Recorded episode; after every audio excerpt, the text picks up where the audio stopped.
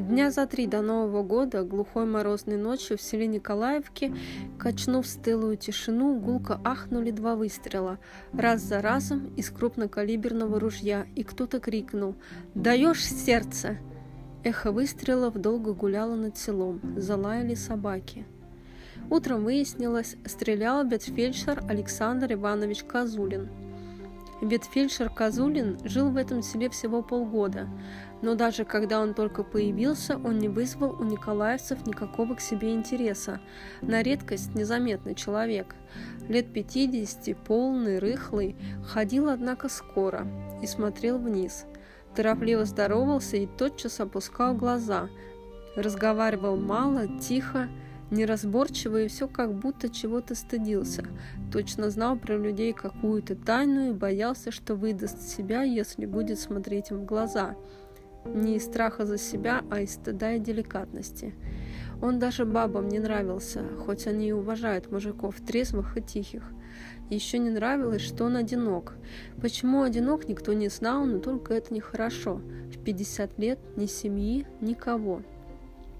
И вот этот-то человек выскочил за полночь из дома и дважды саданул из ружья в небо и закричал про сердце. Недоумевали, в полдень на ветучасток к Козулину приехал грузный, с красным обветренным лицом участковый милиционер. «Здравствуй, товарищ Козулин!»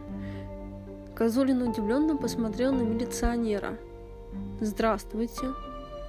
«Надо будет это, проехать в сельсовет, протокол составить». Козулин виновато поискал что-то глазами на полу. «Какой протокол? Для чего?» «Что? Протокол-то зачем? Я не понял». Стреляли вчера, вернее ночью. Стрелял. Вот надо протокол составить. Предсельсовета хочет побеседовать с вами. Чего стрельбу-то открыли? Испугались, что ли, кого? Да нет. Победа большая в науке. Я отсалютовал. Участковый с искренним интересом весело посмотрел на фельдшера. Какая победа? В науке. Ну? Я отсалютовал. А что тут такого? Я от радости. Салют в Москве производят. Назидательно пояснил участковый, а здесь это нарушение общественного порядка. Мы боремся с этим.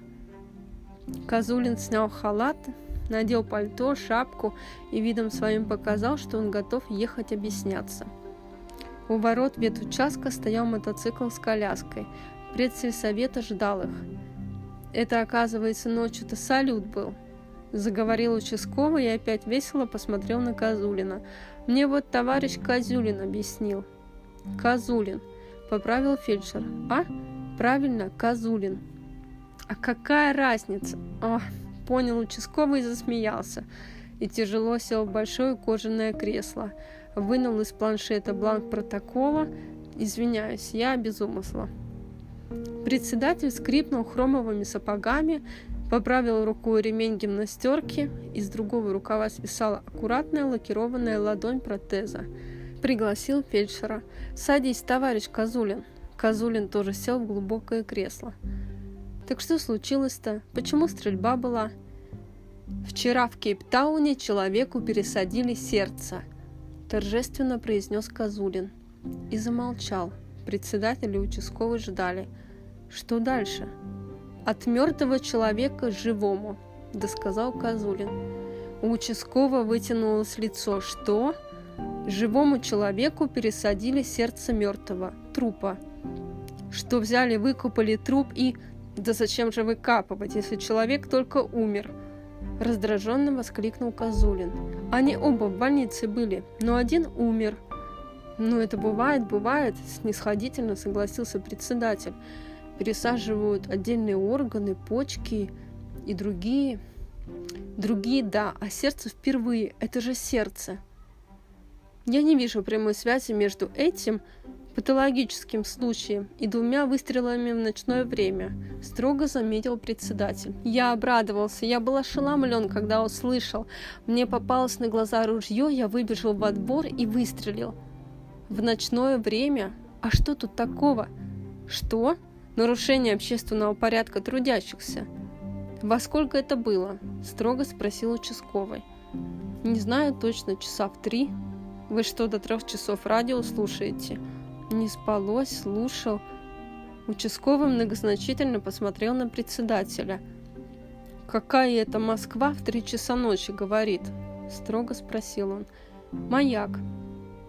«Маяк всю ночь говорит», — подтвердил председатель, но внимательно смотрел на фельдшера. «Кто вам дал право в три часа ночи булгатить село выстрелами?» «Простите, не подумал в тот момент. Я Шизя». «Кто?» — не понял милиционер. «Шизя. На меня, знаете, находит. Теряю самоконтроль». Фельдшер как бы в раздумье потрогал лоб, потом глаза пальцами. Ширва, кола, ширва, зубной порошок и прочее. Милиционеры председательно удоуменно переглянулись. «Простите», — еще раз сказал фельдшер. «Да мы-то простим, товарищ Козулин», — участливо произнес председатель. «А вот как трудящиеся-то? Им некоторым вставать в пять утра. Вы же человек с образованием. Вы же должны понимать такие вещи. Кстати, по-доброму оживился участковый. А чего вы-то салютовать кинулись? Ведь это не по вашей части победа-то. Вы же ветеринар, не кобыли же сердце пересадили. «Не смейте так говорить!» – закричал вдруг фельдшер и покраснел. Помолчал и тихо и горько спросил. «Зачем вы так?» Некоторое время все молчали, потом заговорил председатель. Горячиться не надо. Конечно, это большое достижение ученых. Дело не в том, кому пересадили. Все мы, в конце концов, животный мир. Важно само достижение. Тем более, что это произошло на человеке. Но, товарищ Козулин, еще раз говорю вам, это ваша самодеятельность с салютом в ночное время грубое нарушение покоя. Мало ли еще будет каких достижений. Вы нам всех граждан психопатами сделаете. Раз и навсегда запомните это. Кстати, как у вас с дровами? Фельдшер растерялся от неожиданного вопроса. Спасибо, пока есть. У меня пока все есть. Мне здесь хорошо. Фельдшер мял в руках шапку, хмурился. Ему было стыдно за свой выкрик. Он посмотрел на участкового. «Простите меня, не сдержался». Участковый смутился. Да ну, чего там? Председатель засмеялся. Ничего, кто, как говорят, старая помянет, тому глаз вон. Но кто забудет, шутливо погрозил участковый, тому два долой. Протокол составлять не будем, но запомним. Так, товарищ Козулин? При чем тут протокол? Сказал председатель. Интеллигентный товарищ. Интеллигентный это интеллигентный, а дойдет до наших в отделении – «Мы вас не задерживаем, товарищ Козулин», — сказал председатель. «Идите работайте. Заходите, если что понадобится». Спасибо, фельдшер поднялся, надел шапку, пошел к выходу. На пороге остановился и обернулся. И вдруг сморщился, закрыл глаза и неожиданно громко, как перед батальоном, протяжно скомандовал «Равняйсь!». Потом потрогал лоб и глаза и сказал тихо «Опять вышла. До свидания» и вышел. Милиционеры председатель еще некоторое время сидели, глядя на дверь. Потом участковый тяжело перевалился в кресле к окну, посмотрел, как фельдшер уходит по улице. «У нас таких звали, контуженный пыльным мешком из-за угла», — сказал он. Председатель тоже смотрел в окно. Ветфельдшер Козулин шел, как всегда, скоро, смотрел вниз — «Ружье-то надо забрать у него», — сказал председатель, «а то черт его знает». Участковый хэкнул. «Ты что думаешь, он правда? С приветом?» «А что?» «Придуривается, я по глазам вижу». «Зачем?» — не понял председатель. «Для чего ему? Сейчас-то?» «Ну как же, никакой ответственности». «А вот спроси сейчас, справку нету». Голову даю на отсечение, никакой справки, что он Шиза нету, а билет есть. Ты говорил, Ружье. У него наверняка отличный охотничий билет есть. Давай наспор. Сейчас поеду, проверю. Билет есть. И взносы уплачены. Давай. Все же я не пойму, для чего ему надо на себя наговаривать. Участковый засмеялся. Да просто так, на всякий случай. Мало ли коснись что чего. Я Шизя. Знаем мы эти штучки.